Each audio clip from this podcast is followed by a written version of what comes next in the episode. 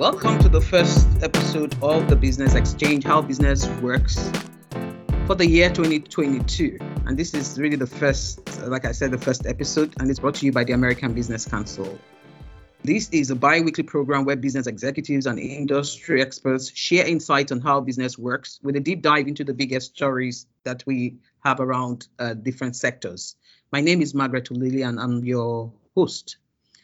Now, um, the countdown to the rest of the year has already started, and individuals and organizations remain in search of what they may believe are viable business opportunities within the country.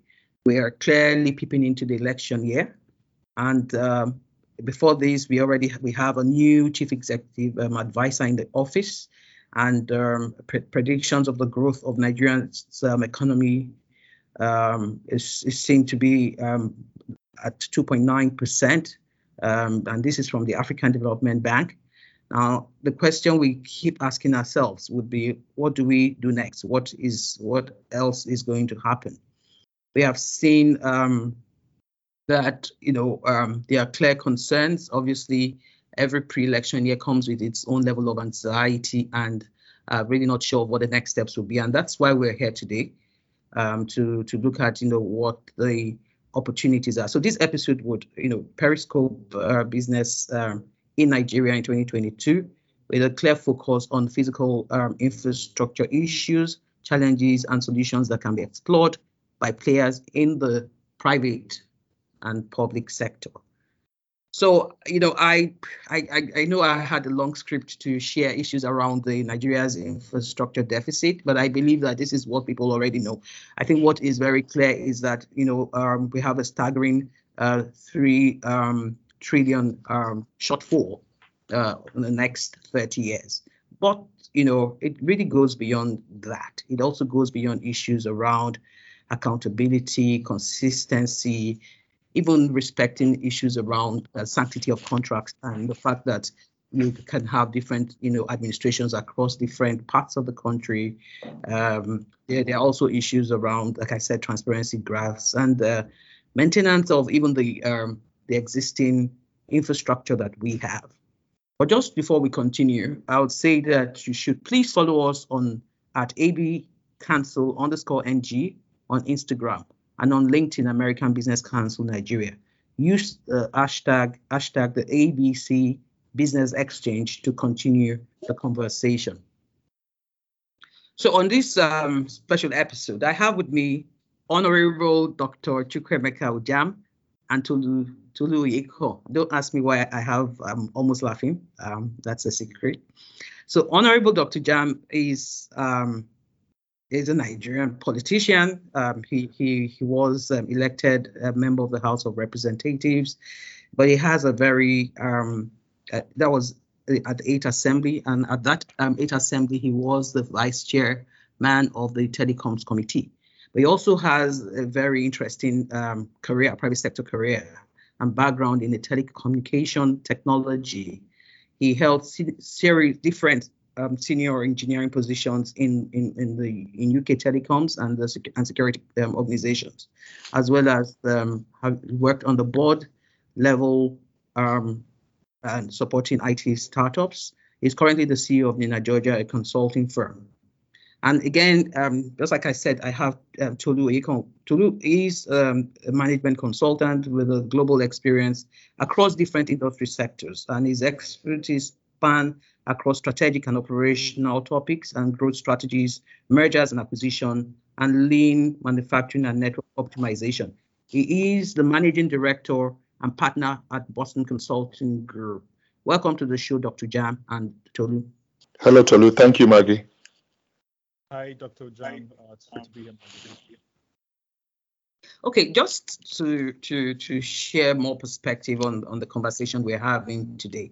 Um, in the last pub- published uh, quarterly report of the National Bureau of Statistics for Q3 2021, um, tremendous growth um, we saw um, in, in the various sectors were recorded, and these include power and electricity, transportation, trade, and investment, and and other um, areas like uh, tech.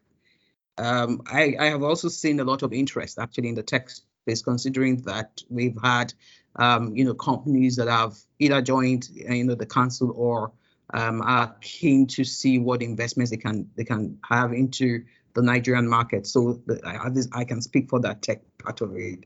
So what what actually what factors do you think, or do you, do you what factors really at growth um, are are are really attributed to the growth, and how can we maintain the the the trend that we're seeing? Infrastructure, which which tends to be an enabler. Uh, you know, so when we talk about power and electricity and transportation, for example, these tend to be uh, enablers of, of further economic growth. And we saw growth, uh, we saw we saw increased increased activity you know, across across sectors.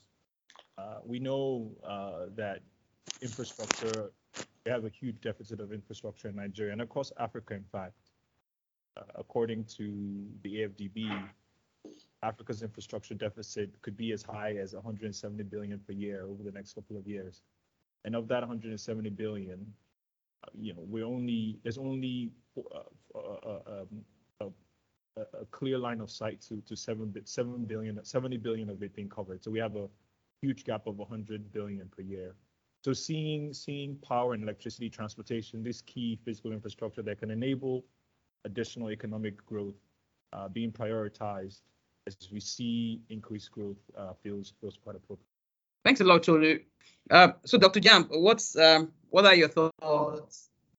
I want to come come at it from um, a scientific approach. Now, when when when the uh, um, NBS says uh, growth. What, what really was the baseline for saying that there was this growth? Because I've, I've looked at curves. There's the, um, for, for instance, in the GDP, you've got a 15, there's a claim of 15 point, about 15.4, 15.5% um, nominal growth versus a 4.4, 4.0 real growth. Um, but where where we where were we growing from? Um, uh, so is the trend line really going up? Are we still are we catching up to where we were before and then doing a, a real increase? Now, the World Bank pro- projects a growth of 2.5% in, in, this year. I have doubts because this is an election year, um, and and in a in an election year, when I say election, at least all the parties must hold their primaries this year. Um, the focus will be more on politicking than even growing growing the economy. Um, so the only the only the only sector I, I have real confidence in is the IT sector, because even with COVID, um, COVID in fact helped drive drive um, the trend higher, and you know there'll be loads of startups, um, and you can do stuff from from home. Um, now, when, you look at the infrastructure um, in, in the country and the, the amount of money that's being borrowed to fund this infrastructure, good, but we, we need to look at um, sustainability of these things and the and, and and true appetite to really to really do this work. So that, that's that's my initial view around this. Um, so maintaining the trend, I look I see proper strength in tech, um, at least for this year in in in the other in the other sectors, I I I, I personally have my doubts, and this is just my view. Yeah. Um. Thank you so much, Dr. Ujam. Um. Again, and, and, and thank you, uh, Tolu, for the initial um, thoughts shared. Uh, do you want to share some more thoughts, Tolu, uh, before I I share my, what I I mean? I, in in a sense, I you know I I think that you know the election here here comes with some some good parts, you know, which would mean that um, you know you, you may find um, governments who are quick who want to ensure that projects, existing projects, are done before they, they leave for whatever reason, whether it's for you know overall good or whatever. So you could see some of these um, uh, infrastructure um, projects, you know, you know, being pulled off um, on on on on the radar um, uh, you know, if, if, I look at the report from uh, financial derivatives, that you know, I I see that you know they said that even the construction sector would likely grow by 3.07 um, percent in 2022. and that perhaps state governments may be spending massively as election approaches. And um, we're looking at the situation where 22 highways, at least in the area of roads, um, may be, um, um you know, we may have those those um, highways that maybe are concessioned and uh, and uh, tolled, you know, as a way to kind of generate funds. But I mean, again, it's it's neither here nor there. But one thing is clear, you know, the area of IT, uh, you know, would would continue to grow. So, are there some thoughts you want to share before we move to the next um, com- uh, conversation, which really is, uh, you know, links to this first one? Um, yes. Yeah, I mean, I think you know the, the, the idea of infra- continued focus on infrastructure is quite important. Um, I, I I I do see the um, the growth in the tech sector, which Dr. Ujam and you, Maggie, uh, referred to. Uh, but we shouldn't forget that even to achieve uh, this growth in the tech sector, we need the critical enablers of the IT infrastructure itself, right? We need towers, we need fiber, uh, we need all of those things deployed. Uh, and so, you know, the underlying physical infrastructure uh, will also be necessary. And um, you know, in an election year and out of election years, we, we, we continue to need to focus on on having those physical infrastructure built as well. I think we're we're all aligned. I think. Yeah, uh, completely. I, I, I believe. Um, so so again, um, we for these things to happen, we also have to have enabling policy environment, uh, you know, to make things work. Um, so um, it, it's something that perhaps the government will want to, you know, look at as, as we move on. But before I get into um, issues around policy and get derailed, because that is that is what we discuss almost every day about, you know, um, competitiveness, you know, and, and issues around policies that should create an enabling uh, business environment. So, so, but uh, when we look at these structures that we are talking about, and we look at the fact that um, a lot of money, you know, multi-billion dollar projects um, are needed to address this um, this uh, infrastructure or deficits that we have uh, talked about. Um, we we noticed that uh, the government, especially the, the, the present government, is keen to address this deficit, and like, we we're beginning to see a lot of um, um, some mega projects across the country at various stages of development and uh, we also see rail railroads and you know airport project uh, projects um, stretching across Nigeria, and um, and and some you know break, groundbreaking or breaking ground projects, um, you know being um, commenced um, or having commenced and, and all. Um, we know that these projects cost a lot of money, and the federal government has borrowed um, some funds for these projects. Um, while we may not, we may, when we look at ourselves and look at other countries in uh, the continent that have borrowed and to a point where, um, you know, they're, they're, they, they become almost um, um, held captive, you know, in a sense, uh, because of what they have borrowed. We, have not gotten to that stage yet, but you know, um, do you think that you know um, this those funds that the, the federal government has borrowed um, is is really um, the right way to go? And how do we propose, you know, perhaps that the, the, the federal government should go about, you know, um, this venture moving forward? Should we be looking at, you know, uh, more public-private sector initiatives, for instance, and you know, um, I mean, how do what direction should we go? Should we should it be a mixed grill of you know different kinds of uh, options? Yeah. Uh, so, and, uh, Go ahead, please. Yeah, Maggie, thank you. I mean, in in your in your asking questions, you you've also preferred some um, interesting solutions. So. I, I am a proponent of a mixed bag. You know, the private sector needs to come in, but the government, it's, it's the role of government to create an enabling environment for the private sector to thrive and, and have confidence in, in stepping into um, spending its its its its its money in the in the real economy. Now, but so look look look at look at the budget. The the budget was uh, 17 trillion. The 2022 budget is 17 17.1 trillion.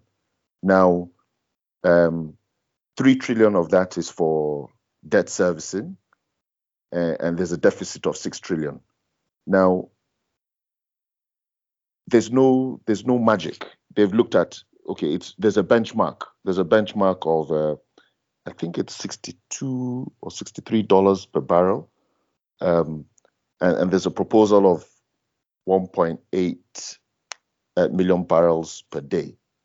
Now, but when you do the sums and look at 2022 with its uh, unique, because it's a you, you know, please, as a politician, I'll always drag you back into the politics. When you when an election year comes with um, governments typically trying to find monies to spend on election, not necessarily on the on the real economy. So people, the, the budgets will be there, but the monies will be channeled towards ensuring they win the elections. That's that's, I mean, that's the trend. Every it's it's uh, over the four-year, eight-year cycle of of, of governments. Um, so, but if the if the private sector has um, confidence in you know in what's going on. They, they should be encouraged more to to to bring in their capital, and that's that's my take. And we can't we can't continuously. So to answer the question around continuous borrowing, it, it's you know who, who are you? You're you're mortgaging the future of of of the children unborn. Yeah, I mean, uh, so so I have a maybe a, uh, uh, I think mostly aligned, but maybe uh, uh, an additional perspective on, on, borrowing. So, you know, research suggests that the return on infrastructure investments is quite high, right? So there's borrowing and there's borrowing, and you can be borrowing for current expenditure and you know things that are not physical assets. Um, but but borrowing for infrastructure, the return actually tends to be quite high. You know, if you think about road infrastructure, research suggests that you know the return on investment on road infrastructure could be as high as 200%. So, you know, when we talk about infrastructure in particular, personally, I don't think borrowing is necessarily a problem. In fact, it is smart, uh, given the kind of deficit that we currently have. Uh, the the the thing to focus on though is making sure that we execute rigorously to realize this return on investment. You know, we need to place a premium on making sure the execution of projects, uh, the responsibility for the execution of projects is placed on the right people who have the right expertise uh, to execute this project. So, you know, at the surface level, I'm not necessarily anti borrowing for physical infrastructure. We just need to make sure the monies that we raise actually get diverted to the right places and we empower the right people to execute. Now yeah, we can borrow and borrow and borrow.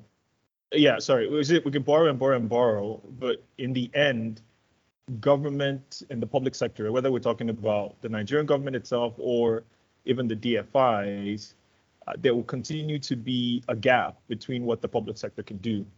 You know, recall I said the African Development Bank said we need about 170 billion per year over the next couple of years, and you know, they only see a path to 70 billion of it.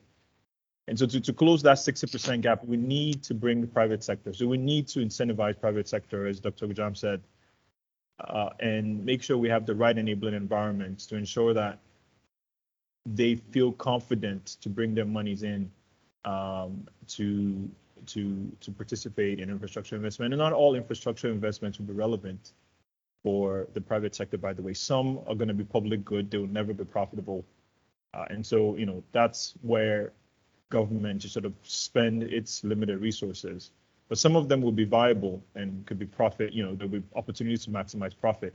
Those we need to sort of direct to the public, to the private sector. You're right, Tolu, but the issue, the issue um, that's staring all of us in the face is you, you've got, you've got, we're currently borrowing to pay just salaries. So you know that's that's not healthy.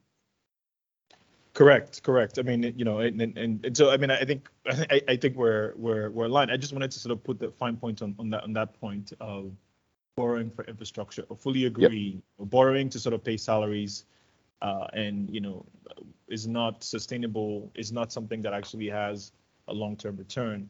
Uh, but you know the mega projects the physical infrastructure the return is quite clear and so we need to continue to push to make sure investments are going in that direction.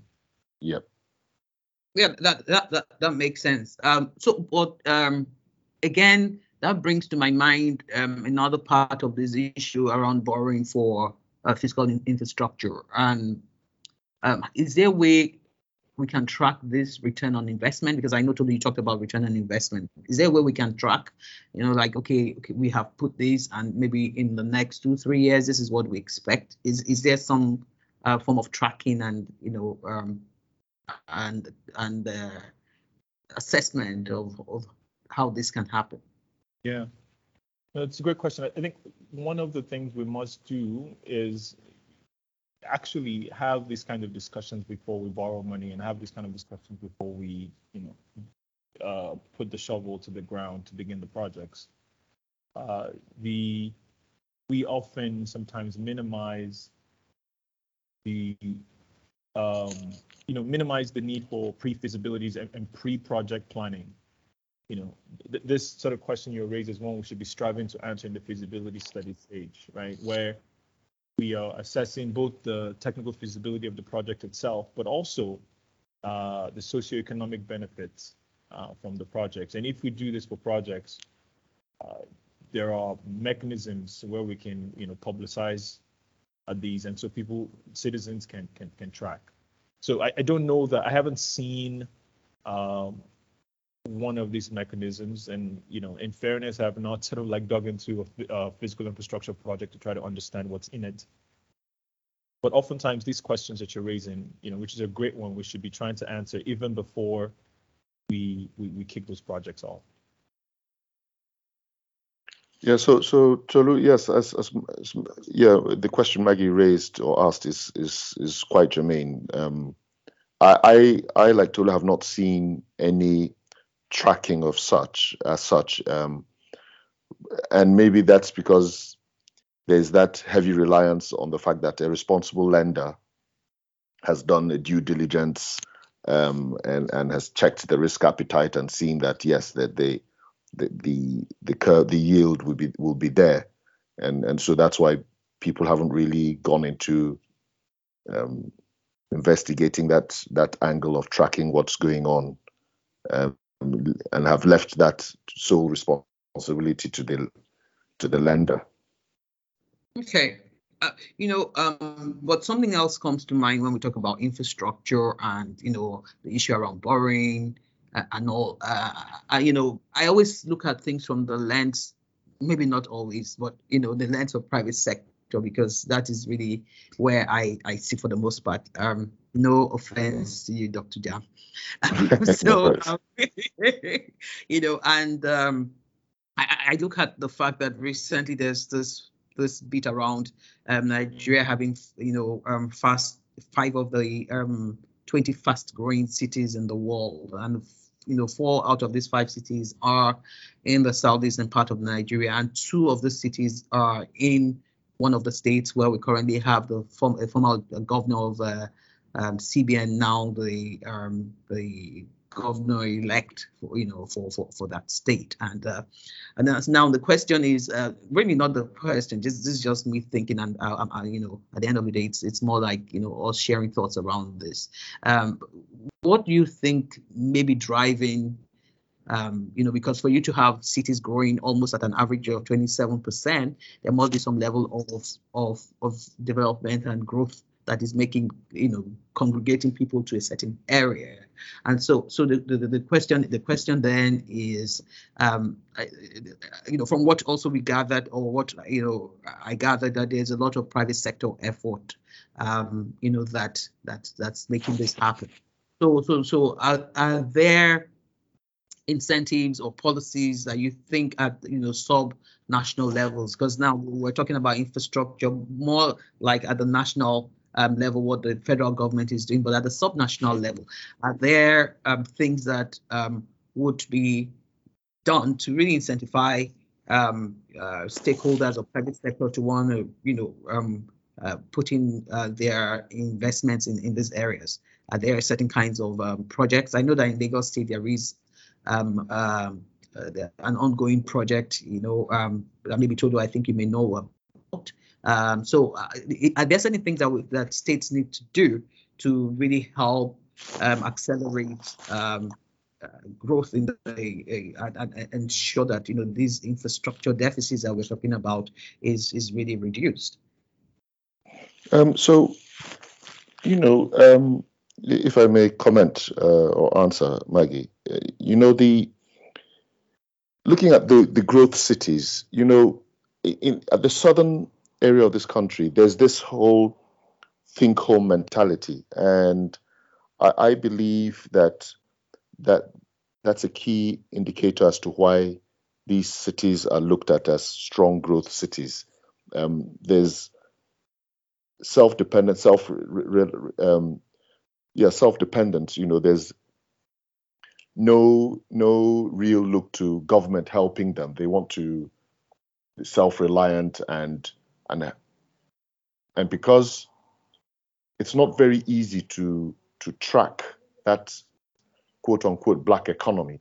Uh, they seem to thrive um, in their own little macro um, um, zone. So now, um, is it a good is it a good approach? I, I, I think so because you know you then form little cities that are great, and then you know the the combination of these little cities make a big uh, you know a, a, big country. So I, I, that, that's my view, and that's that's that's what I feel is is the cause of, of, of, of the statistics that we've seen coming out from there. I, I have I also have a suggestion. You know, um, the the amount of money that comes in from our diasporans, our, our, um, our relatives who live abroad, can be channeled in a certain way. I mean, if if there's a diaspora fund set up, for instance, in in a certain my state, and and say, look, um, guys, put your money into into into this fund. We're going to use this money to to build this road. You you manage it. I think people people people will be willing to to fund that way and help government.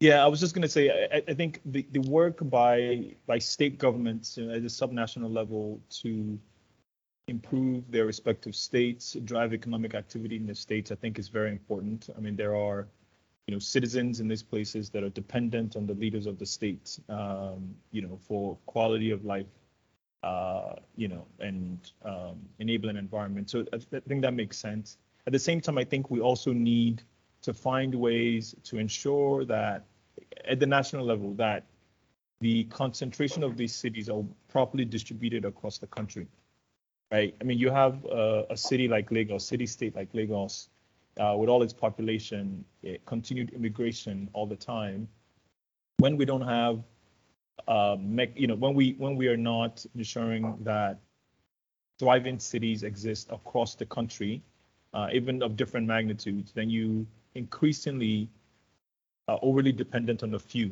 uh, and the the task on those few cities continues to sort of increase. So I think we need to do both. We need to um, continue to make sure that you know, like urbanization is the future and we're all going to be living in, in cities and it's more efficient to live in cities and all of that. But we need to make sure that even though there are some big, big ones, we still need to have pockets across the country where people can aggregate without, you know, everyone feeling like we need to go to the same handful of cities. Um,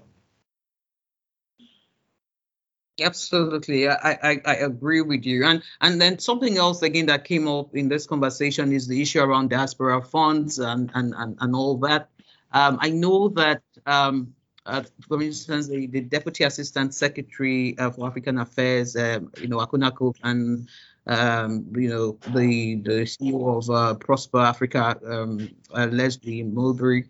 Um, I in town and, and you know part of uh, the conversation is uh, the, the, the how, how can you even you know grow um, some areas in in, in some sectors like uh, the digital technology, uh, the creative sector, using you know um, diaspora funds or diaspora um, organizations, you know, coming into into uh, the the country to invest. So I mean, we're beginning to see um, interesting um, and, and well-tailored conversations in that direction, and we're hoping that uh, this, you know, would be not just a one-off, but some you know consistent, sustainable um, project you know with the two countries that can bring um, some level of, uh, of, of, of positive out- outcomes for the for, for Nigeria. So so anyway, uh, let's move to something else that you know the world knows Nigeria for.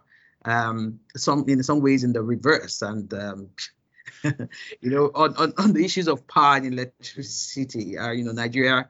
Um, I mean, we we've, we've evolved from NEPA to you know uh, power holding companies at all. Um, but we still have that as a major, major um, um, uh, deficit, you know, to, to, to, to use that word. Um, but ironically, Nigeria has the largest natural uh, gas reserves on the African continent. And uh, the, the government itself, you know, have tried through the Petroleum Industry Act to encourage investors in uh, renewable energy projects and uh, utilization of gas reserves through setting um, things like the uh, tax, five-year tax holiday, um, the establishment of uh, the um, midstream and downstream uh, gas infrastructure funds to encourage private sector investments. Uh, so how can um, investors play successfully in this space, considering that, you know, considering these incentives? How do we um, how do we how how do people do people really know you know about these incentives? I'm talking about those who uh, would uh, want to invest into the continent because again you know what we see is that um, you know despite all this um, you know the the flowery parts of the act um, we're we're still not seeing uh, the investors in a sense so, so is it, are there some thoughts you'd like to share in this area? So I, maybe maybe I start with this one. So listen, I, I have a slightly nuanced perspective on this. I, I, I, and I don't think the approach here for power and electricity or gas is that different from any other significant investment that needs to be made in, in Nigeria. Uh, I think investors must engage boldly uh, and, and, and thoroughly, honestly. Um, you know, people think of Nigeria as a as a challenging place to invest and just paint us with this broad, you know, negative brush. And it has its challenges um, and its idiosyncrasies, but that's you know a lot of places where you need to make bold investments um, require that, right? This is the same Nigeria that continues to be the largest economy in Africa you, you talked about some of the largest mega mega uh, projects that are going on, some of the largest infrastructure projects on the continent. You know, the Lagos Rail Mass Transit, which is one that has sort of persisted for a while, but should be open, is almost complete, should be open in the second half of this year. So I, I think we need to just de-average and not, you know, um, investors need to build the right team of experts uh, de-average, identify the sources of value, and build a plan to realize uh, the kind of returns uh, that they want. You know, I was talking to someone this morning. If we can think only about risks, uh, and you know, well, we can also sort of think about ways to mitigate risks. You know, I I, I think of Nigeria as a place that has some risk, but every place has its risk. But the opportunities are there. The opportunity to earn sizable returns are there and we need to just de-average and figure out which one is it that we feel comfortable with, get the right experts, and go for it. So uh, a bit more of a bullish perspective, uh, but you know, I, I, think the opportunities are there. So yes, I, I, I, align myself. I agree. I agree. The opportunities are there um, for for for companies that have been bold enough to come in and play in this space. They've they've gone back with um, or ended up with phenomenal returns. So, but it's it's a case of on one hand, the government needs to um, do more in changing the negative narrative around investments in Nigeria, uh, um, or the the perception of investing in Nigeria, um, and trying to create better better environments for for for people to come in. But people should just be bold, and he who dares wins.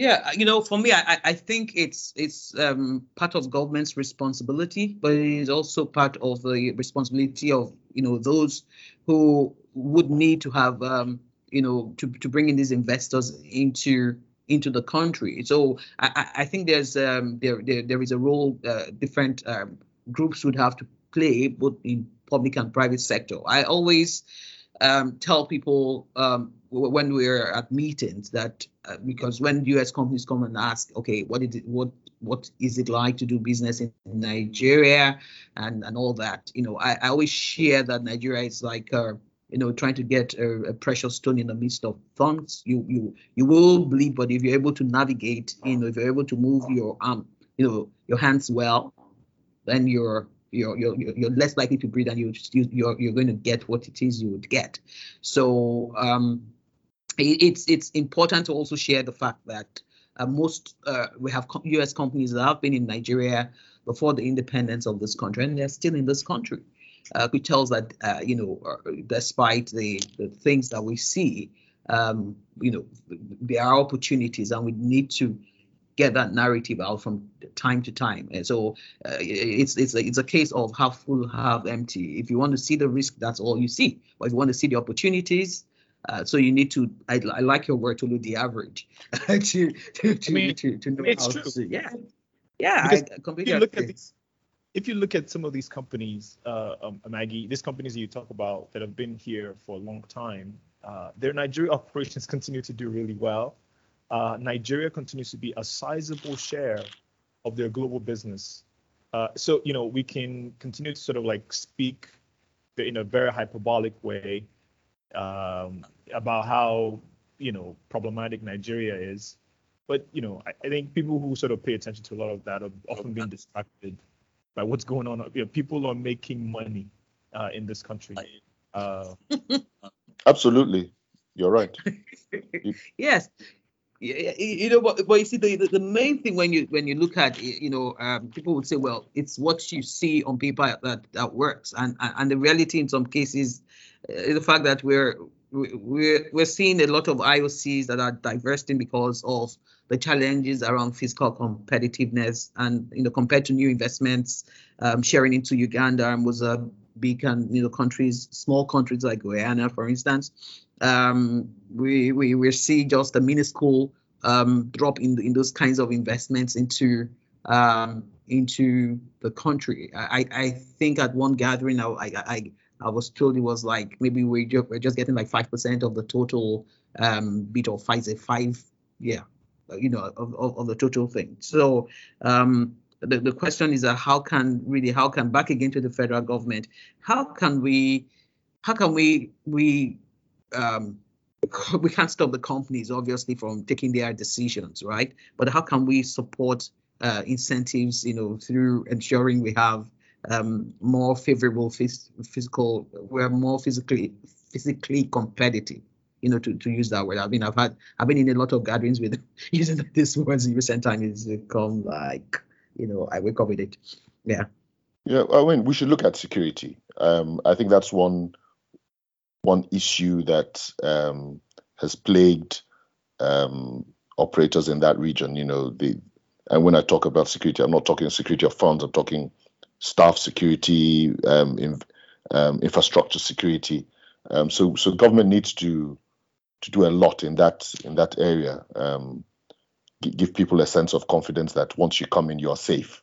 You're um, if you spend uh, billions of dollars in setting up a, um, um, um, and some some whatever infrastructure that nobody's going to blow blow it up, um, and there's no you know the the whole youth restiveness and all that will will not happen. So that's government's role, and that's what they should continuously do.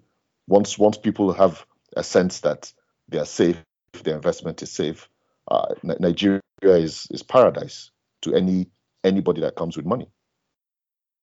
Yeah, I fully agree with Dr. Dr. Ujam, right? Like the governments, uh, you know, have monopoly on on secure, you know, on on on the military, right? And uh, and, and on security, right? There's some things that only government can do, and as Dr. Ujam mentioned, security is one of those things.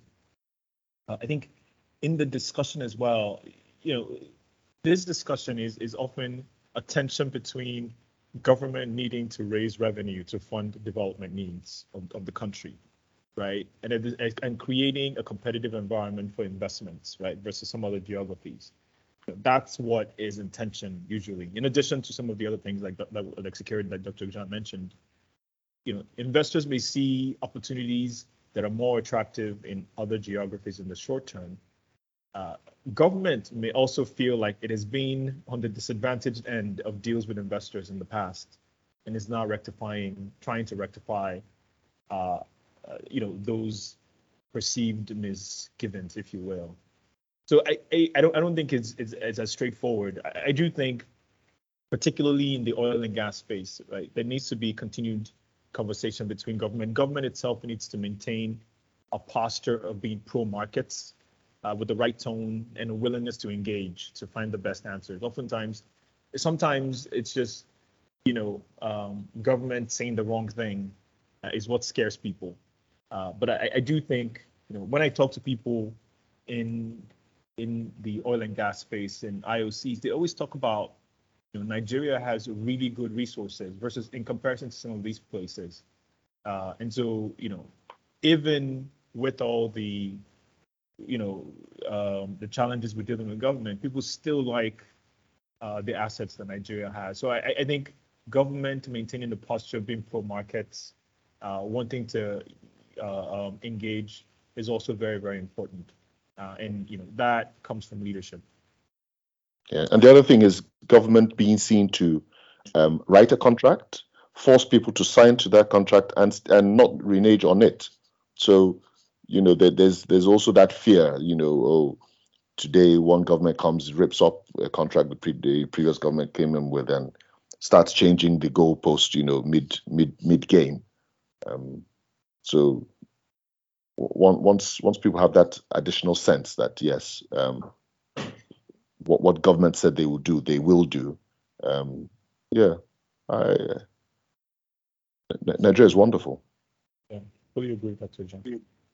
Yeah, you know, um, just just something else. Um, you know, when you well, not really something else. When you talked about the issue around um, security, I remember that at uh, a certain meeting we we had earlier in the year, um, some people, um, the people, some people on the on the panel highlighted uh, the issues around security and said, look, Nigeria is not as unsafe as some other countries where a lot of businesses are happening.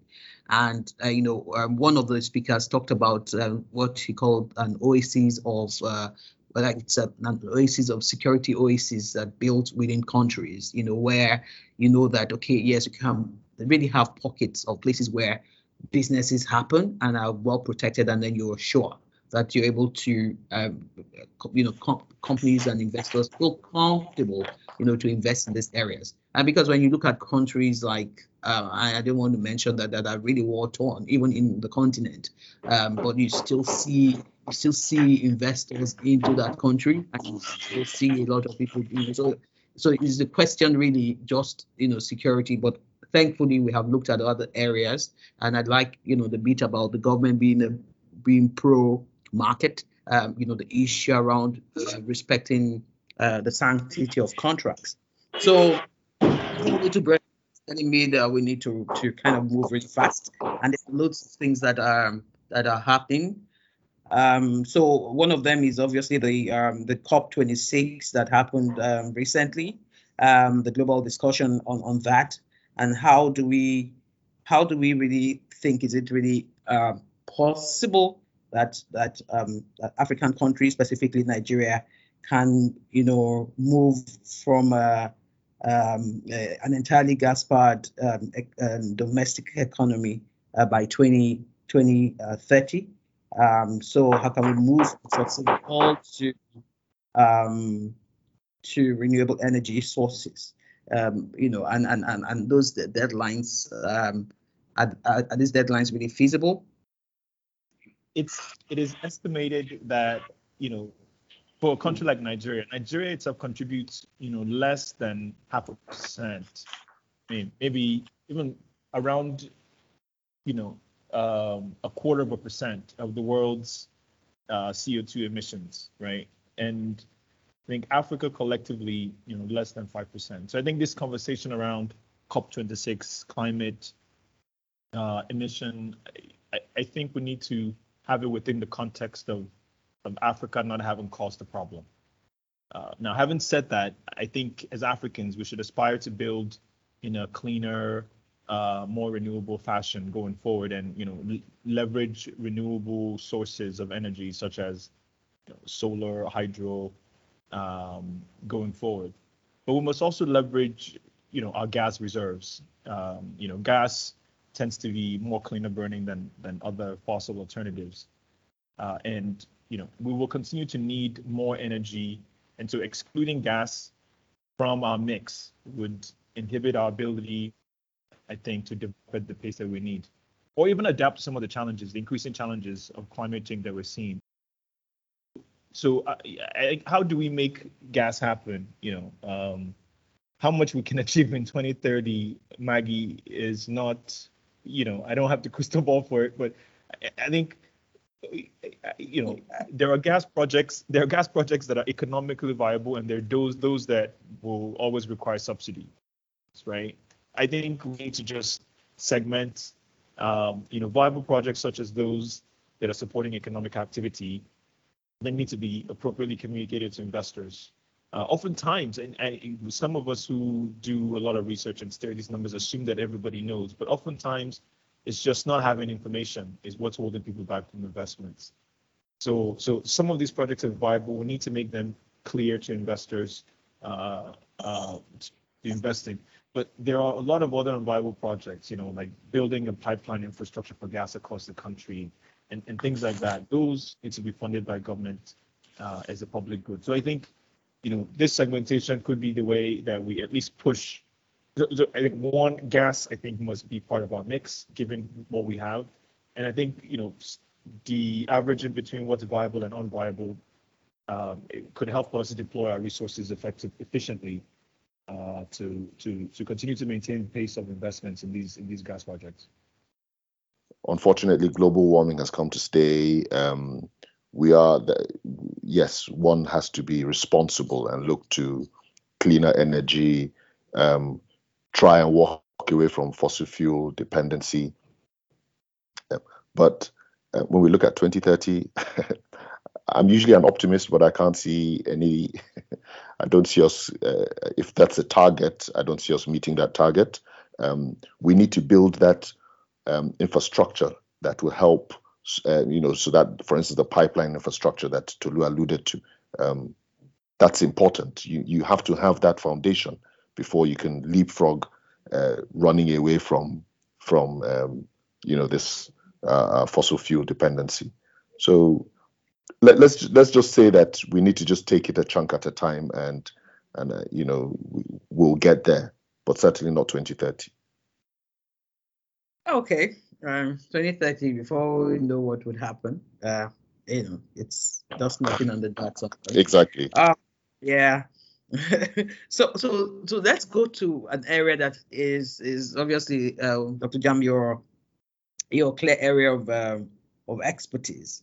And we've seen telecoms really um, driving the digital economy, uh, whether it's in the area of healthcare or education or you know SMEs, or even enhancing the work you know that the the, the government agencies do.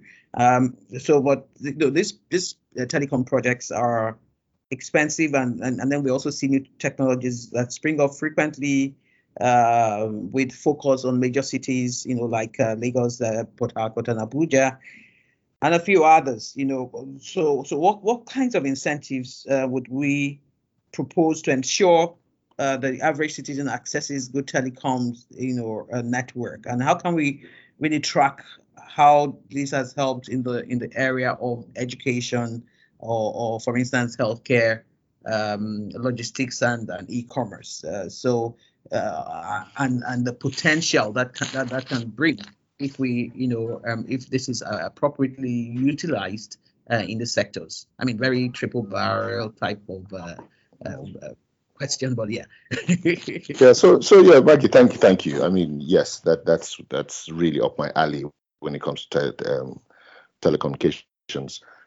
Um, but let, us look at it holistically. For for for that industry to thrive, um, you must have uh, power because a lot of a lot of um, when the people say adequate power. I don't say adequate, continuous power, because a lot of money is spent on that alternative power, um, where, you know, on generating sets and all that.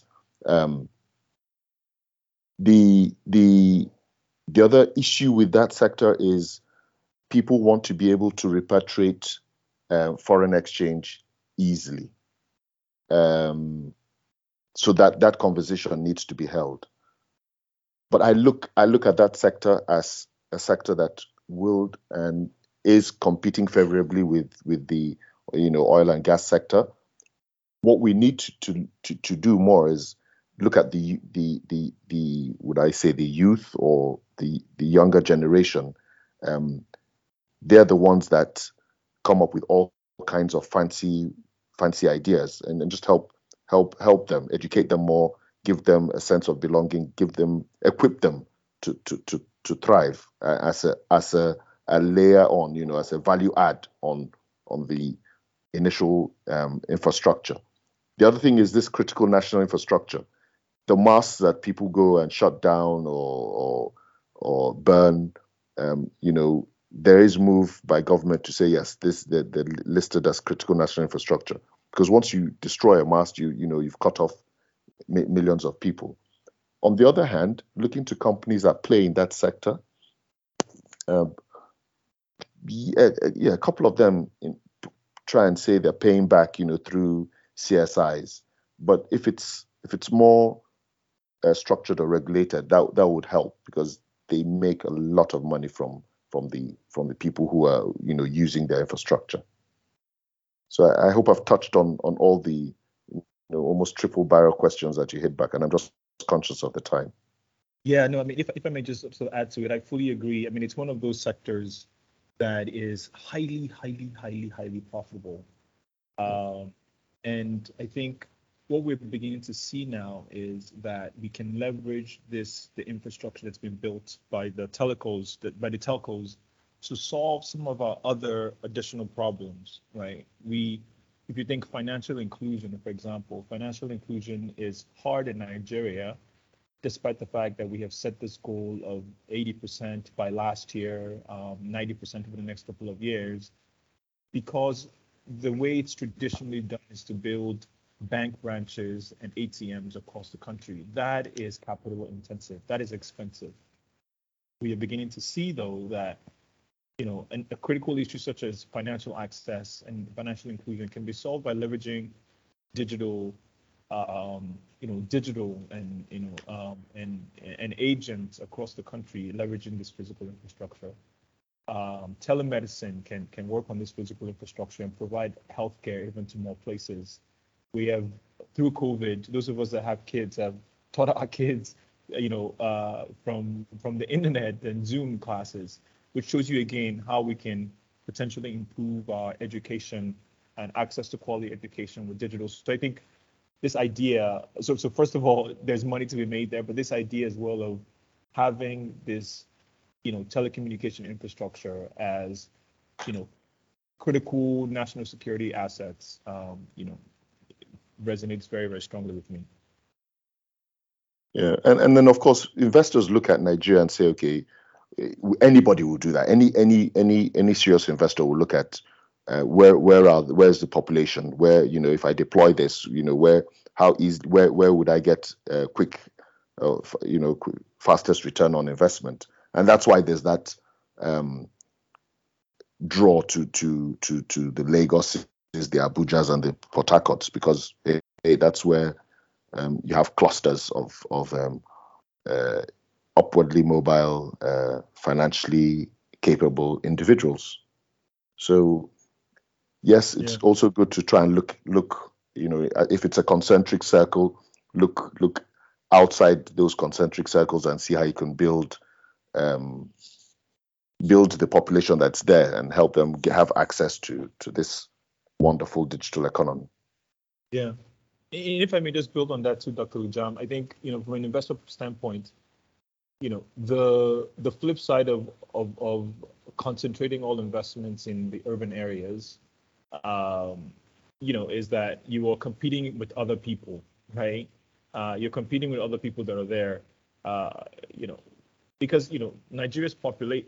If you think about Nigeria's population, Nigeria has a large population, you know, Mm. but only about half of the population is is right. So if you think about some of the rural areas, if you think about some of the no, northern uh, parts of the country, uh, you know, competition is probably less in some of these places.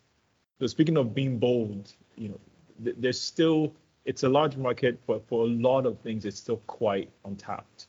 Even the digital infrastructure, the the telecom infrastructure that's being built, is still very very much at the surface level in terms of leveraging some of those. Um, we talk about increased use of smartphones today. We're still very much at the at the beginning of of uh, being a data-based and, and leveraging data uh, and, and, and deploying smartphones that can now use 4G. You know, we're talking about the world moving to 5G. So there's still people, you know, if we talk about the problems of Nigeria, let's sort of talk about the, the fact that it's still very nascent across a lot of Yeah. dimensions. Oh yeah, okay. of course. And there's a huge value-added service ecosystem that that grows exponentially every day, with heavy reliance on on the telecom infrastructure. Uh, you know, you know, I mean, the, the, the point, the point is, uh, you know, we're seeing so much happening, and we're also seeing, um, we're also seeing strangely policies that may be happening, some to support the um, the, the growth, and then uh, in some cases, some to really uh, become derailers. So, I mean, it's interesting to see how uh, this year pans out, uh, you know, uh, in terms of uh, the, the the politics that we're going to be seeing a lot more, but also in terms of how um, these conversations around the digital digital technology, the issues around infrastructure can um, really um, enhance, you know, the, the the growth and the economy of of this country, and more importantly, create an enabling environment for private sectors and investors to come over to the country and and and um, and um, do business. So I mean, we, we could go on and on, and I really like the energy energy in our virtual room. Um, but we have come to the end of the show. Um, we we ask that you follow the Business Exchange on Apple Podcasts, SoundCloud, and Spotify.